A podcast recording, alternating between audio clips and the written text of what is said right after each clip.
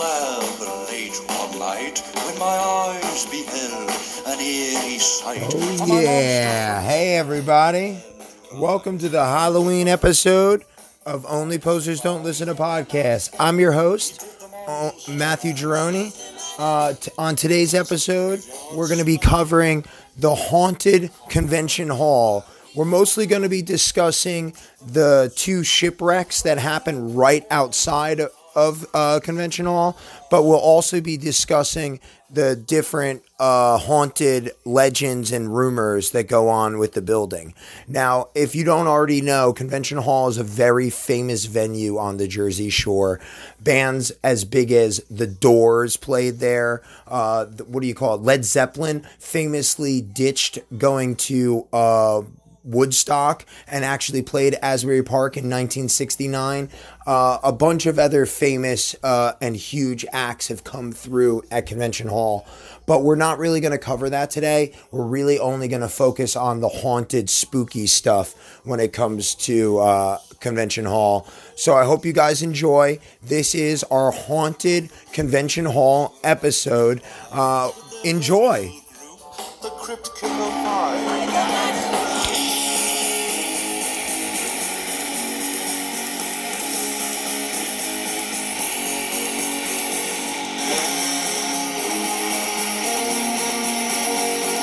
Only posers don't listen. I had to do that one alone. That's the sound of the wind crossing over the Atlantic, hitting the beach in Asbury Park. And we have landed. Oh, we have landed like the many ships that we will speak about. They didn't really land as much as they crashed.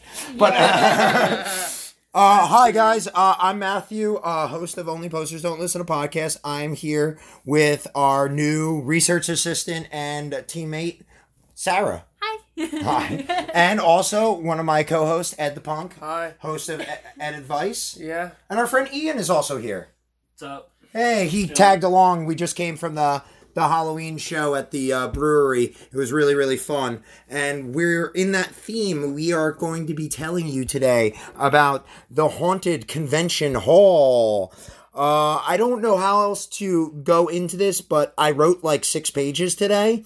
And Sarah did a ridiculous amount of research also that I had to add to this. That's probably like 8 pages altogether. So we're going to go through this, guys. You are going to learn about Convention Hall today if I fucking have to kill you in the process. Okay, just to give everybody an idea of what we're talking about, because not everybody it might be from New Jersey or part of America, because we do have Canadian listeners and Australian listeners. Hi, guys. I like your memes. What do you call it?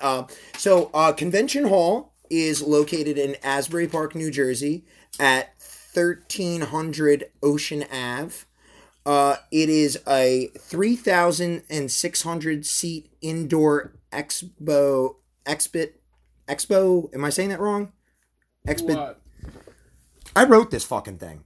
Expedition Center. Like it's where am I? Now I'm lost.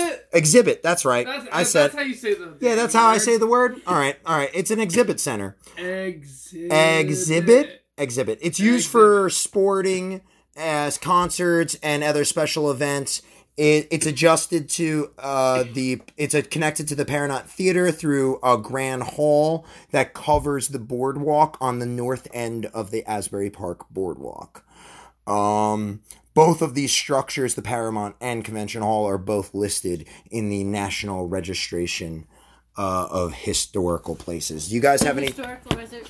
What was it? The historical... What was it you just said again? The Registration of Historical Places. Yeah. The National Registration of Historical Places is where it's listed in. We're doing right. We're starting off okay. Sure. What is it? Yeah, this is a pretty predominant building in Convention Hall. It's probably one of the most legendary buildings. It was built in the winter of 1929, between 1928 and 1930. Yeah, it's like, if you live in Asbury or you live in New Jersey, it's kind of like an iconic building in the town. They use it a lot as symbolism, kind of like the Tilly. Yeah. Or the casino or something else. What is it? It was designed by the same people that did the casino. Yeah. Or what were their names? It is... Warren and Wetmore. Yes, they. I know that they were. They weren't the original designers, but they are the designers that eventually did it. So basically, there are thousands of haunted stories when it comes to this place. I mean, yeah. Me and Sarah tried our best to cover as much of this as we can. I guess we're mostly focusing on the shipwrecks. Yeah. And then the building itself and a little bit of the rumors, but we couldn't go into Yeah, when you look up what's haunted, like why Asbury Park is haunted, basically it comes up with the shipwrecks. Yeah. Yeah, a lot of the hauntings and a lot of the things relate to survivors or survivors being on the beach. I heard a really crazy story about these kids that used to sleep on the beach in a store, like on another podcast, where they used to sleep on the beach to wake up early. And this is like the 1950s or 40s. And they would wake up on the beach so they would get there early to get the best jobs because they all worked on the boardwalk.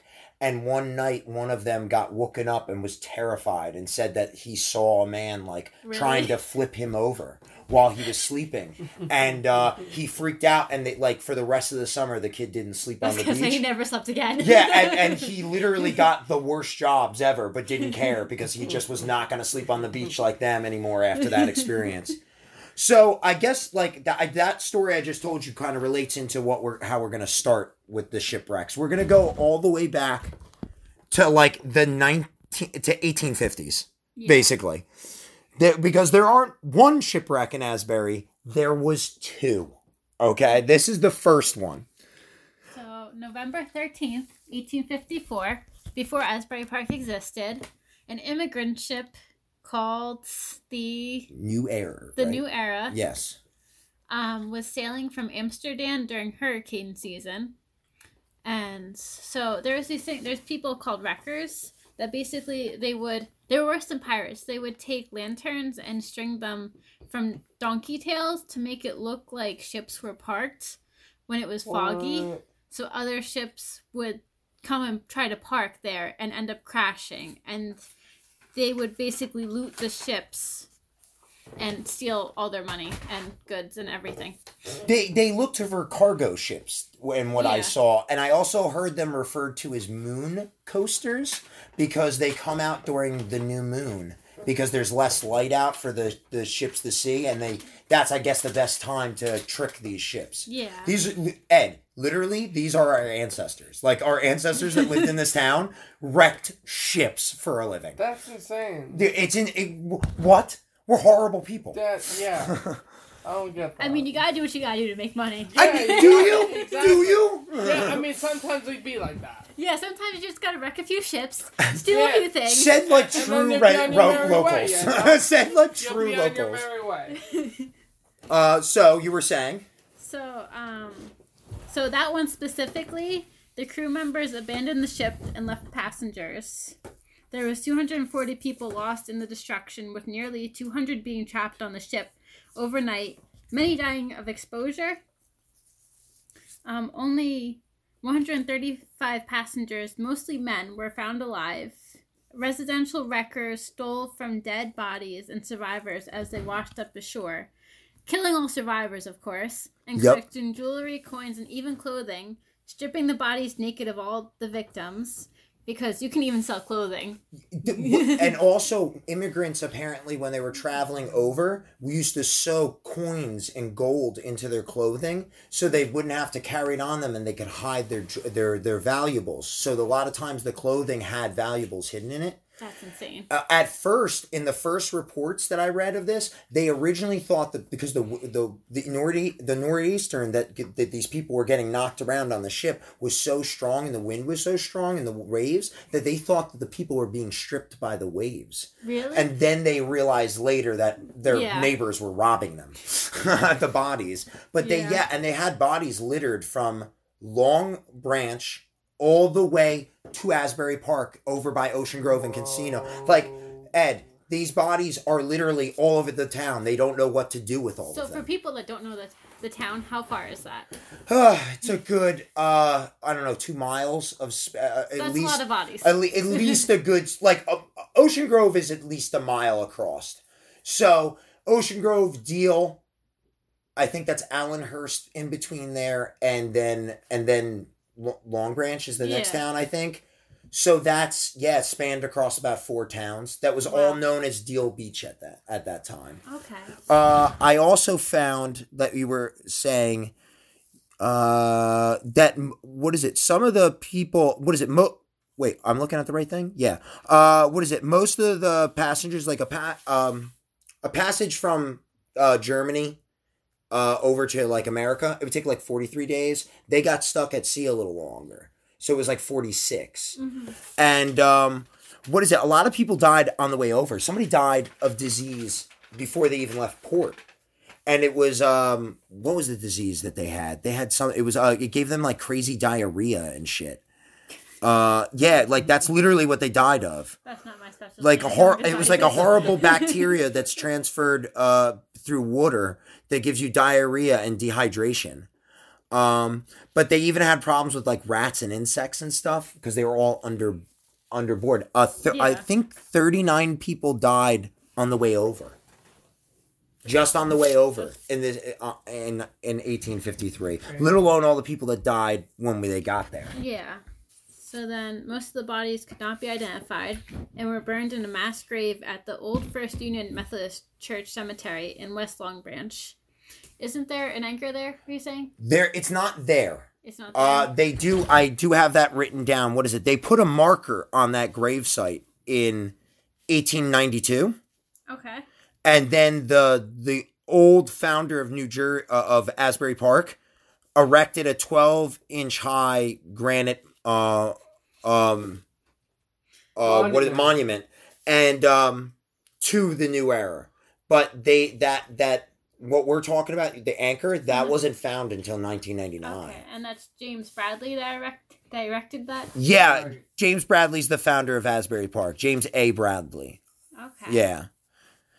And years later, a powerful storm knocked it off the boardwalk and buried it in the sand, and it's never to be found. Yeah, they've never found. I didn't get a year on when that happened, but it was after that. You know, when he erected it, apparently it fell over, in a bad storm, and it got buried in the sand, and they've never been able to find it. And a lot of people say that the reason why the ghosts walk the beach and torture people and the wreckers and stuff is because they were never given a proper Christian burial because they couldn't identify their bodies and they were never memorialized. And that's why they're so angry, not because they were killed or anything by looters. I don't know, because some of the looters were killed in the process too, apparently. Because they basically went to war there, you know, on the ocean when they got to the shore. They were just people there. Some people were there to help them. Some people weren't, you know. Mm-hmm.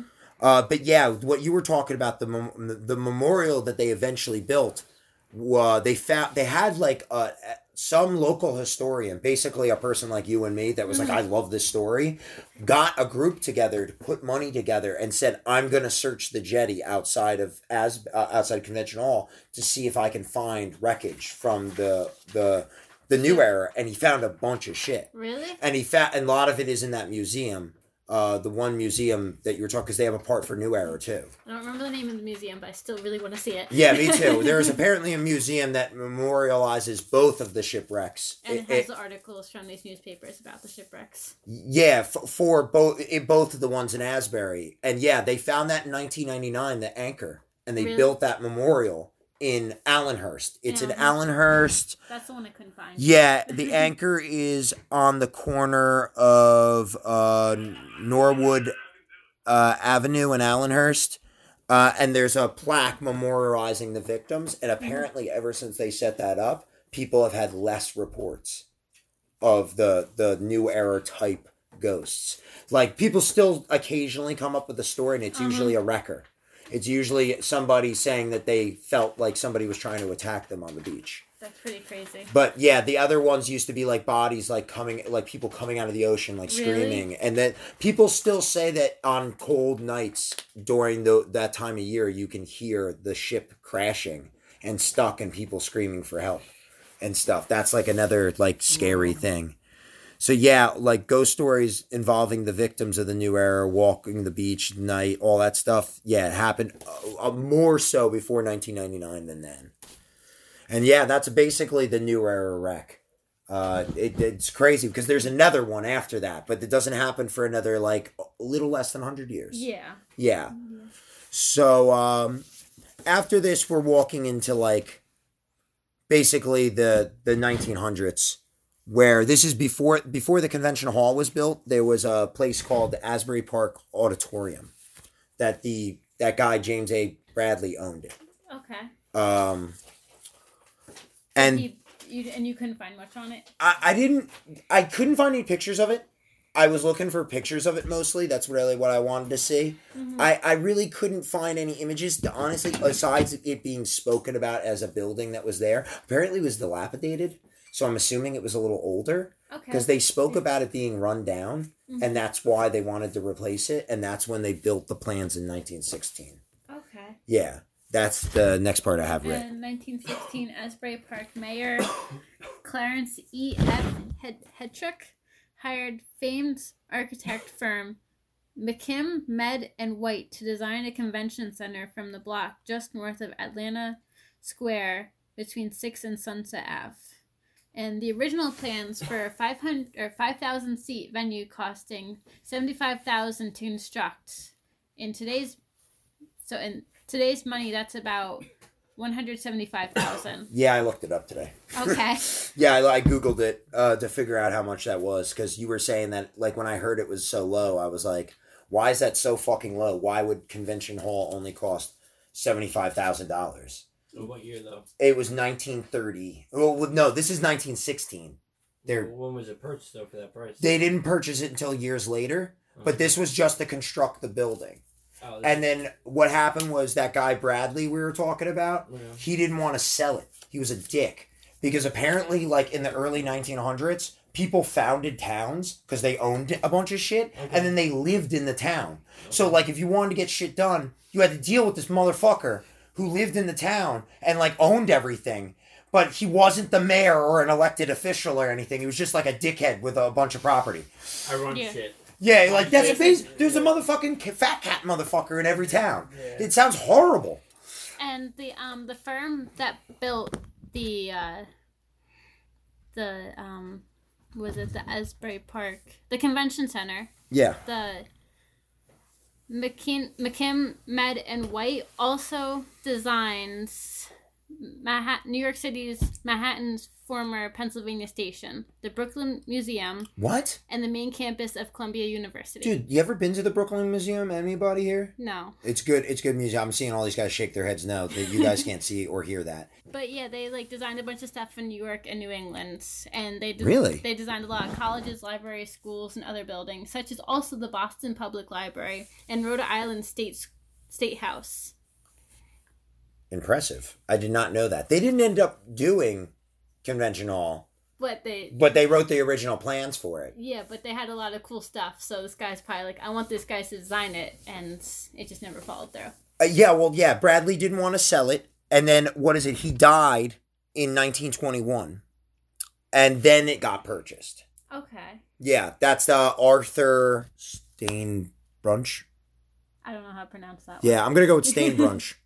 Arthur Steinbrunch purchased the plot from the Bradley estate after his death, and he demolished the auditorium and constructed the Berkeley Hotel, the one that's standing there now. That is crazy haunted, and we're going to have to do a whole other episode about that, because I'm not looking into all that crazy shit. You live right by the Berkeley Hotel. I do. You live right by Convention Hall, actually, to be honest, Ed. Yeah, you're the only one of us. Have you ever seen anything? No, not at all. Have you ever heard any stories? I bet your mom has seen something. I mean, just her own shadow.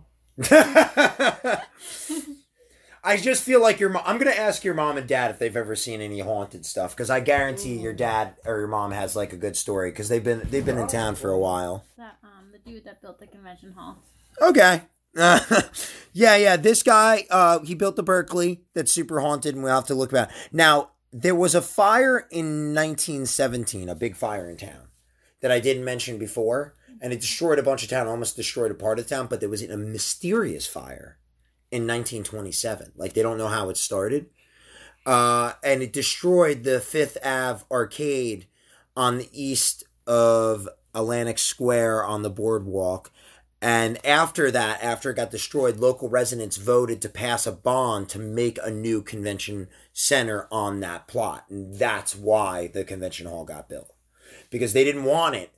That guy, even after buying the plot, built a hotel. He didn't build a convention center. It was a different guy. I think that he thought it was, like, from what I read, it sounded like the dude wasn't interested because he wasn't interested. They wanted to build a convention center as a retort to the Atlantic City Convention Center and to other towns' big convention centers. They wanted their own in Asbury. So that was kind of the reason why it got built.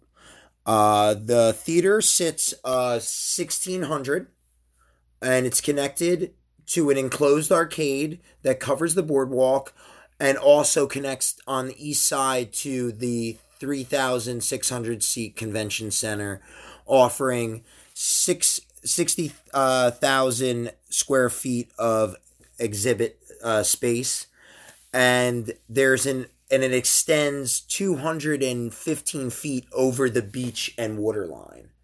If you've ever been to the convention center, you know, like, it kind of extends over out into the water. Not completely. I think I don't think it's ever extended completely into the water, but there's, like, the water comes up and under it sometimes. Yeah, there's room for the water to go under also. You've seen how there's a jetty kind of in front of it now. That was built in 1970.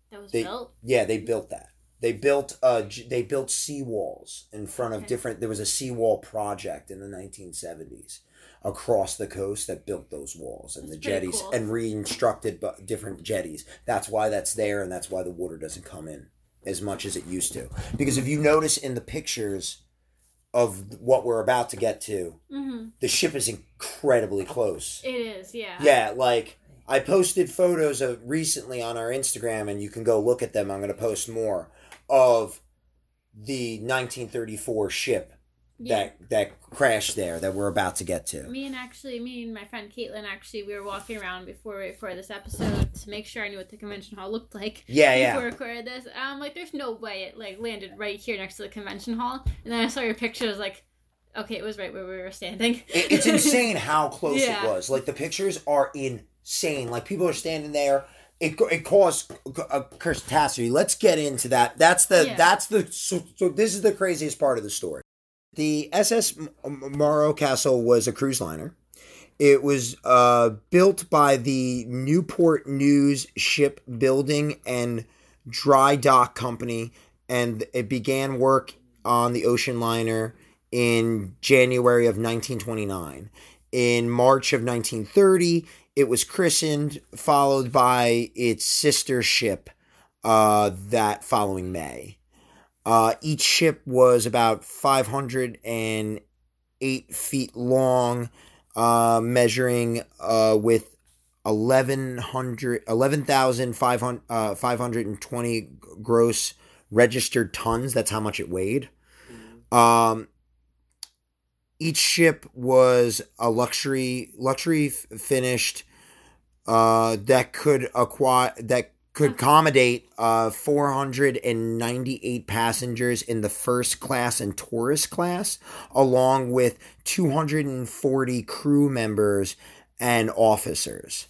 The cost of the ship was estimated at about $5 million back in 1930.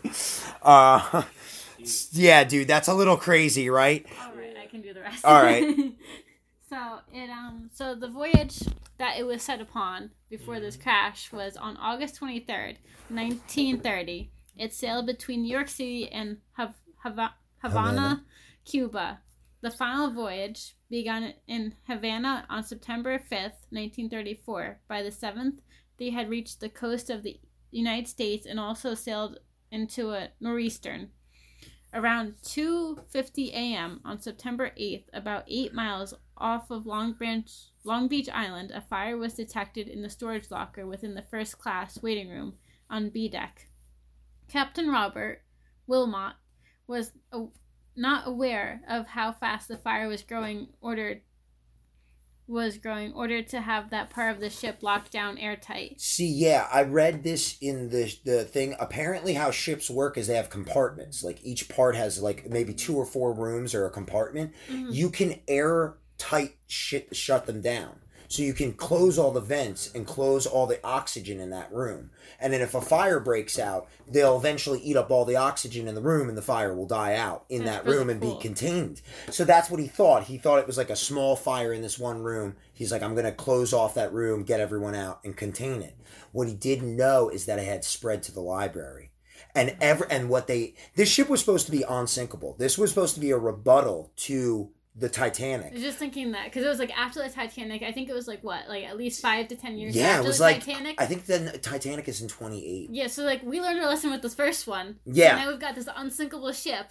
But what they made the same big, like the Titanic had some other flaws in it, but the big flaw in this one was it was all finished and decorated in wood.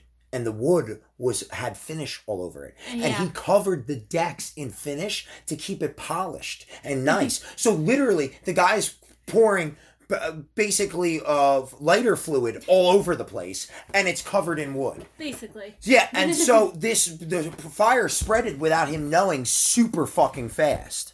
Earlier in the evening, the captain had dinner delivered to his quarters shortly after he complained of a stomach problem, and not long after that died of an apparent heart attack, but some believe that he was poisoned.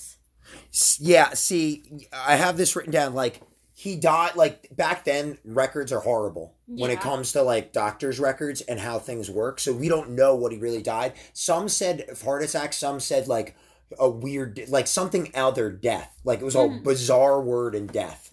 And then, but basically what they think is he was going to fire the radio engineer after this voyage because he didn't like him, and the radio engineer didn't like him. And apparently the radio engineer had a history of violence, like he's attacked other employers by trying to light them on fire and poison them. And then he's on this ship, the guy's going to fire him, he drops dead during a fire.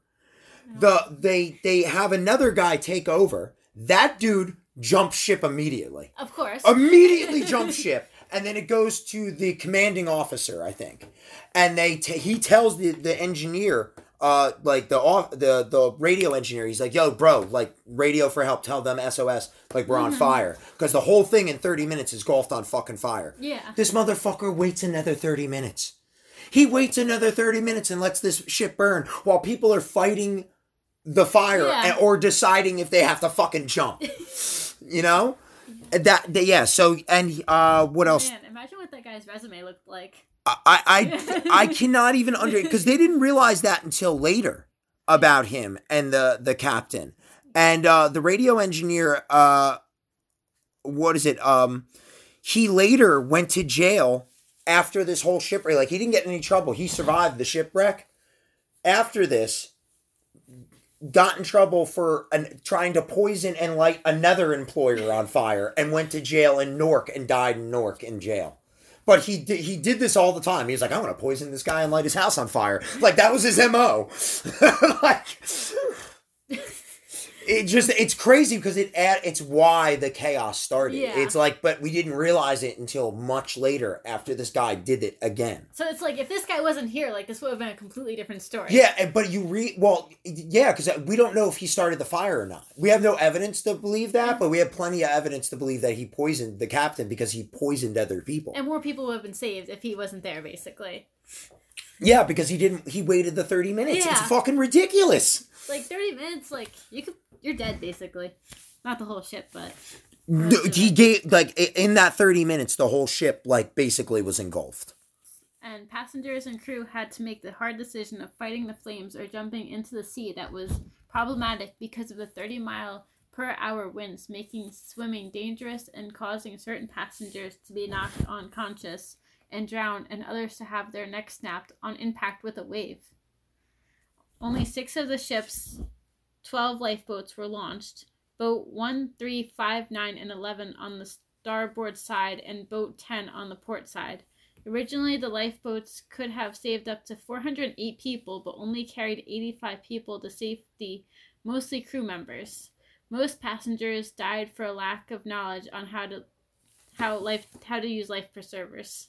Yeah, see, now this is another crucial part of this story.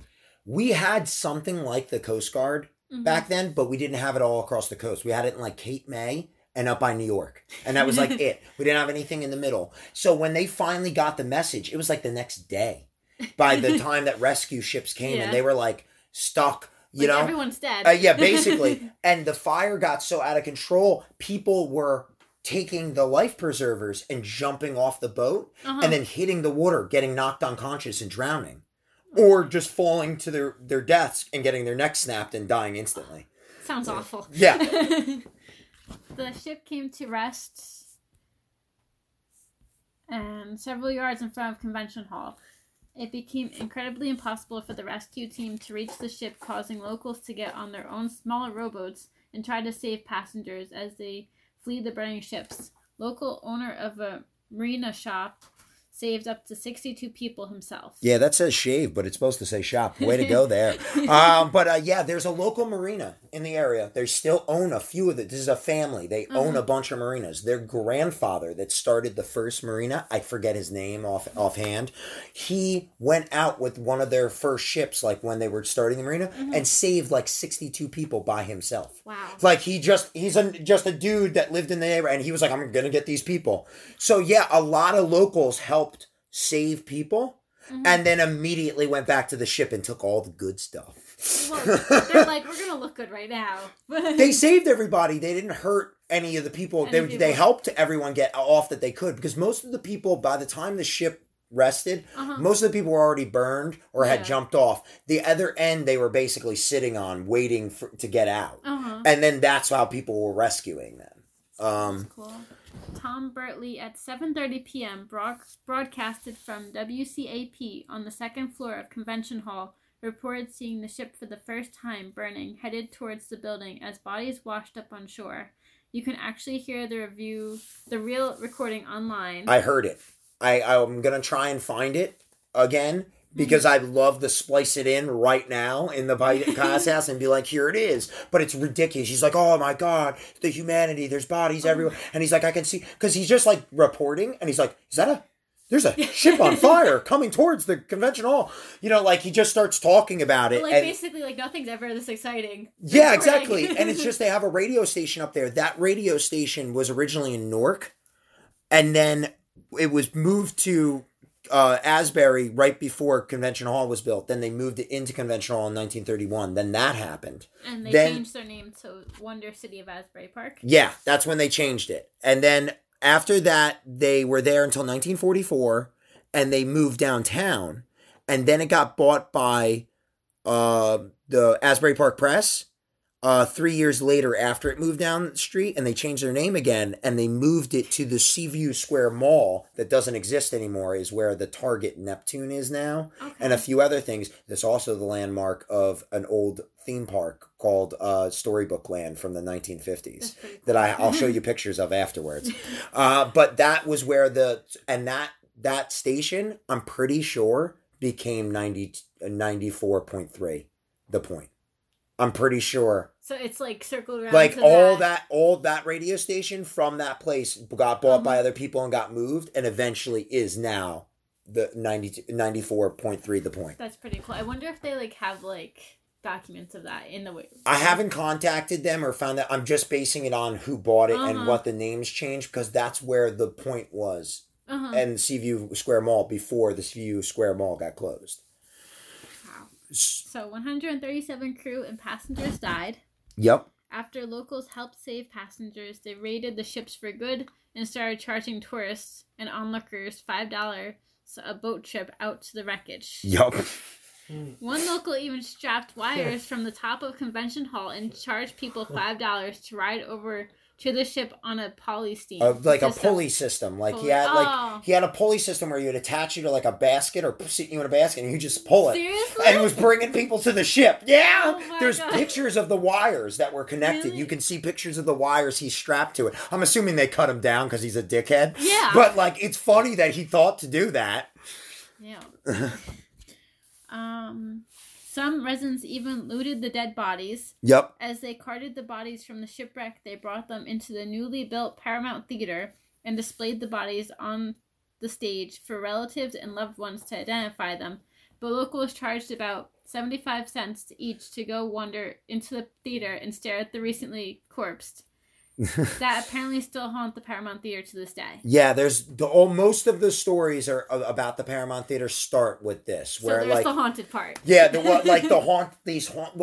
all of this stuff related in haunted stuff, where people still hear the ship, people still hear the people. They talk about They talk about people walking the boardwalk, walking the things naked. Different people in the Paramount Theater. The Paramount Theater is definitely the most haunted part of Convention Hall. But they literally 4 years after they opened it, stacked bodies on the thing, and then we're paying people to go look at them. You know, it's ridiculous. The shipwreck was a huge boost to the local economy that was going through the Great Depression, just like the rest of the nation. And the locals took special glee in knowing that the victims of the shipwreck were well off, like most of them. Yeah, because they were all rich people, and what they were doing was they were going into this was during Prohibition, so they were going into international waters to drink legally. So they were getting away. They were finding a loophole to do this and party and do this while everyone's starving and struggling. And when they all die and burn up, everyone's like, "Fuck yeah, we're gonna make money off their bodies." It's fucked up. And they fixed the economy with it. Yep. The ship remained in the ocean right outside of Convention Hall throughout the fall and winter. The mayor at the time even tried to purchase the ship and keep it as a landmark in the town. The Asbury Park Circle was built in response to the overwhelming traffic there came from the tourism of the shipwreck. Yep, the Asbury Park Circle right over by right by the old Coca-Cola plant. That circle was built because of all the tourists. That's coming insane. To see this. They said that the Holland Tunnel was clogged for 6 hours the day that the shipwreck happened because all the New Yorkers trying to get down to the shore. It's 1934. There's no TV. You know, you hear about this ship. Everybody's like, yo, let's go fucking see it. You know, I love that. But the ship was removed in March 14th, 1935, and finally towed to New York City and stripped for parts. But the main reason it did not remain in Asbury Park was because they carried a cargo of animal furs that began to rot at the end of the winter and caused a smell that radiated from Ocean Grove all the way to Deal, and also made the water instantly mucky. It was all mucky and weird, and the water wasn't clear. They needed to clear the water for the summer season because they wanted to keep it as an attraction. Yeah. And it's funny to think if the furs weren't there, it would have stayed. I mean, the wood would have rotted. Well, Sandy might have knocked it down. That's true. I thought about that too. But just to think that we would grow up and be yeah, there's a giant ship wreck. Yeah, there's with haunt, people's bodies are still in it, burnt and shit. It's there. And I remember doing stupid shit as a kid and going into buildings I wasn't, because I've been in Convention Hall. I've been in the casino when it was broken down. I've been in the steam plant when it was all broken down and no one cared about this town. I would have totally went into a burnt down ship that was haunted as a kid. Are you kidding me? You know how that would have been so haunted, probably. Do you know all the stories that would have came out of it? The kids going in there and that's shit. True, yeah. You know that people would have been haunted just from going in there and getting hurt. There are countless haunted stories related to the shipwreck of 1934, including ghosts haunting the Paramount Theater, victims seen on fire walking around the beach, and some people say in September. Fall times you can hear the ship crashing against the waves and the voices screaming out for help. 1934 was the Great Depression. There was 550 on the ship. That was the total cap of the ship? Yeah, because these are, I think, your notes that you left in there. Yeah. From New York to Cuba back, sailed after. But the insane part was the first ship, it crashed there. And then the second one, it sailed itself to the same exact spot that the first one crashed. Yeah, the other one crashed there trying to get close to the land accidentally. The other one coasted in accidentally. Yeah, it's there was no one moving it or anything. It did it itself. Because it was being towed while it was on fire originally, and it broke from the wires. And it just, you're right. It just coasted right exactly there. And that's the major haunted part, I think. Yeah, that's super, super creepy. But there are other haunted stories that we couldn't. I wanted to get more time to actually go over these stories, but it's hard to actually go into every little detail There's just so much. And I would like to go more over it. It's just basically everybody's falling asleep and me and Sarah are telling you this crazy story. But it's cool. It's cool because it's like, it is an insane story. There's a legend of a showgirl that haunts the backstage of Convention Hall. From what I understand, the story goes that she had some kind of terrible performance on once there and was booed off the stage. She returned to one of the dressing rooms and took her own life. And now haunts the building. People see her occasionally on stage trying to perform. People have said they've seen her in the back crying, looking out towards the ocean. A lot of weird things like that, like seen from afar, things on Convention Hall. There's another rumor. Now, I don't know too much about this, but somebody told me that there was some kind of battle with Native Americans. What is it? And like some of the original settlers on the beach of Asbury and in Ocean Grove. And there's some rumors to Native Americans walking the boardwalk in full gear, really? Or charging forward on the beach and stuff like that. I've heard some of those stories. I don't know too much about it, but I just heard the rumors from living around here. I could go into a bunch of the stories. There's apparently a black cat that walks around Asbury Park. It's originated from the Stephen King house, the Stephen King house. Yeah. But that black cat is seen all through the town. It walks through walls. It apparently when it goes through a wall, it leaves an image of a black cat when it goes through the wall. Correct. And if you look around town, there's an artist that's put black cats around the town, weird little black. Yeah, somebody had done it, but it's super creepy. And I've heard stories of black cats crossing people. That there's just a black cat ghost in the town. That's crazy. And it's been seen outside Convention Hall, but mostly around town. Apparently there was this is the one I've heard. This is the story I've heard the longest. There was apparently a fire in some of the dressing rooms on the second floor for the Paramount Theater. There were two people that were burned alive in those rooms. There are so many countless events of hauntings where people felt attacked in the room, felt they saw fire or flames burst into the room when they were in it, been attacked by people that were burnt. Things like that, to the point where the room got so bad that they boarded it up and they stopped going in there for 20, 30 years. Really? Super long. And it's in the far corner. If you walk into Convention Hall and you first walk in going towards the north end where it's more dead, if you look up to the left side, there's two doors that they've now opened, but there used to be two boarded rooms there, and that's where they were killed. Wow. And they wouldn't go up there, and they just opened it for the first time last year because they're doing new excavations and trying to fix up the building because the building is really old and it's falling apart, and they're trying to fix it.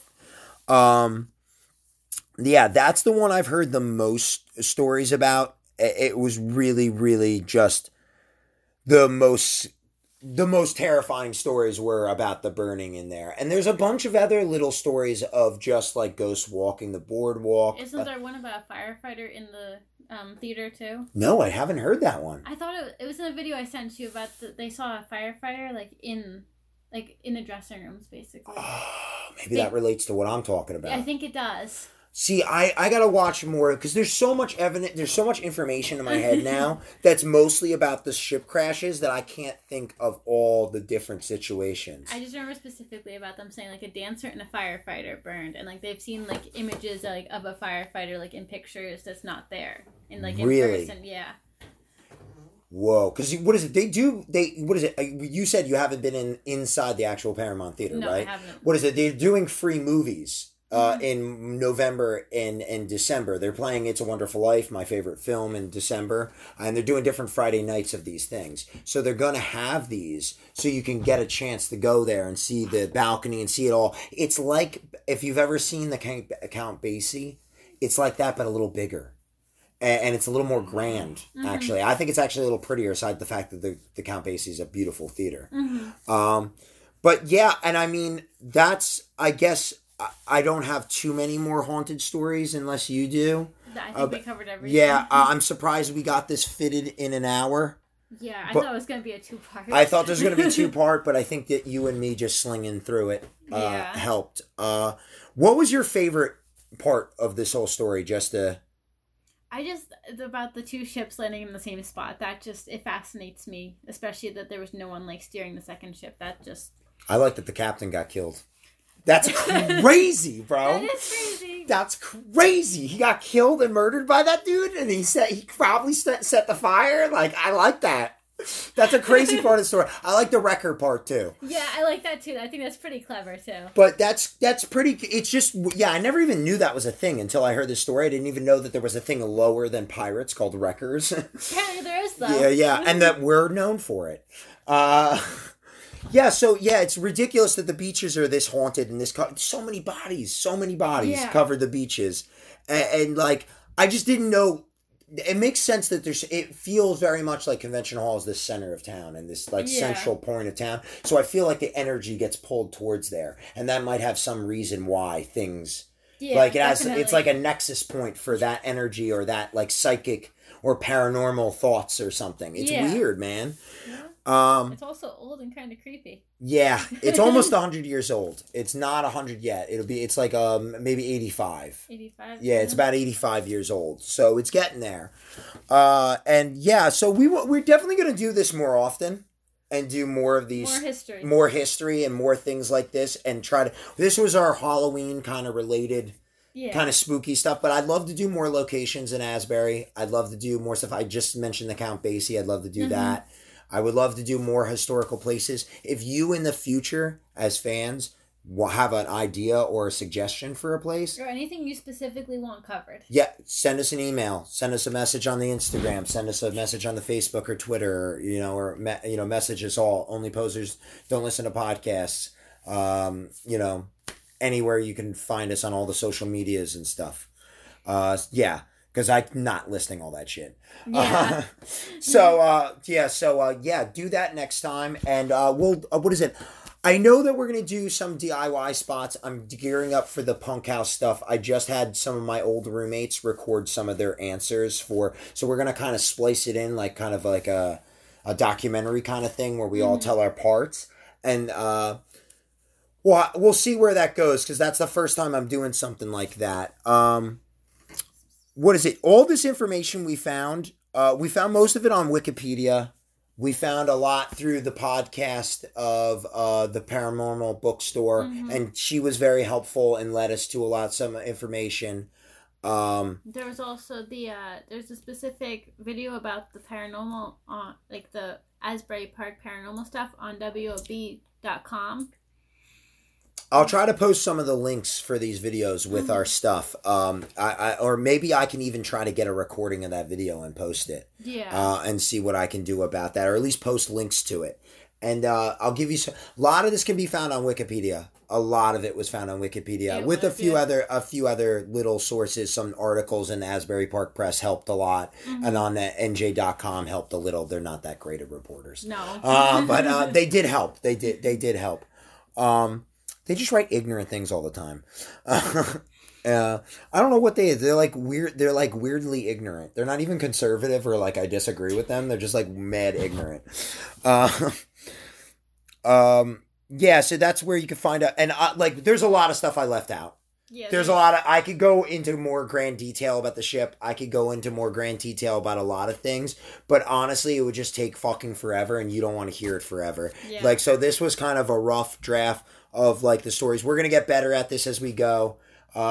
Maybe we won't stumble over our words and our outlines so much, but that's mostly my fault. So blame me. Welcome to research. It's fun. I learned a lot. And I liked it a lot. I guess thank you, Sarah, so much for helping me with this. You're welcome. You really, really did help me a lot and kind of taught me a lot of things. Thank you, Ed and Ian, for sitting here and listening to us. And Ian's still awake. Yeah, I understand. Ed's a sleepy man. But I they came from a punk show. It was a great show. We all had a really great time. It was a good Halloween setup. And in the Halloween theme, we wanted to get this done before the Halloween season. What is it? I guess we'll see you guys at the next show. or we'll see you at the, you know, hear you in the next podcast. I know House of Independence is having a dance party. I don't know what other haunted things are going on in town. I know Whitechapel's doing something next weekend on November 1st. There's a few other events going on next weekend and throughout the week. We'll try to post about them. You'll see. Yeah, I guess that's pretty much it. I don't know what else. Do you have anything else you'd want to add or say? I mean, go check out Convention Hall. Go check out these cool places in Asbury and, like, see all the history. And I'll post more pictures of how the ship looked and stuff. I have some other angles and different things that I still have saved in my phone that I'll post. And a lot of people thought those photos were fake. Really? A lot of people were like, yo, those are fake photos. I'm like, nope. No. Sammy K told me he almost used the one picture of all the people sitting on the beach as an album cover for his latest album, I believe. That would have been really cool. Yeah, I almost wish he did. Because it would have connected all together and stuff. But yeah, shout out to Sammy K. So, yeah, guys, I guess thanks for listening. And hopefully we'll hear you next time. Bye, everybody. Bye. Oh, wait, it didn't start.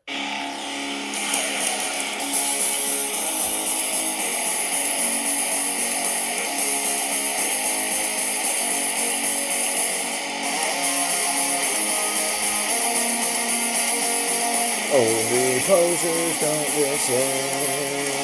Thank you.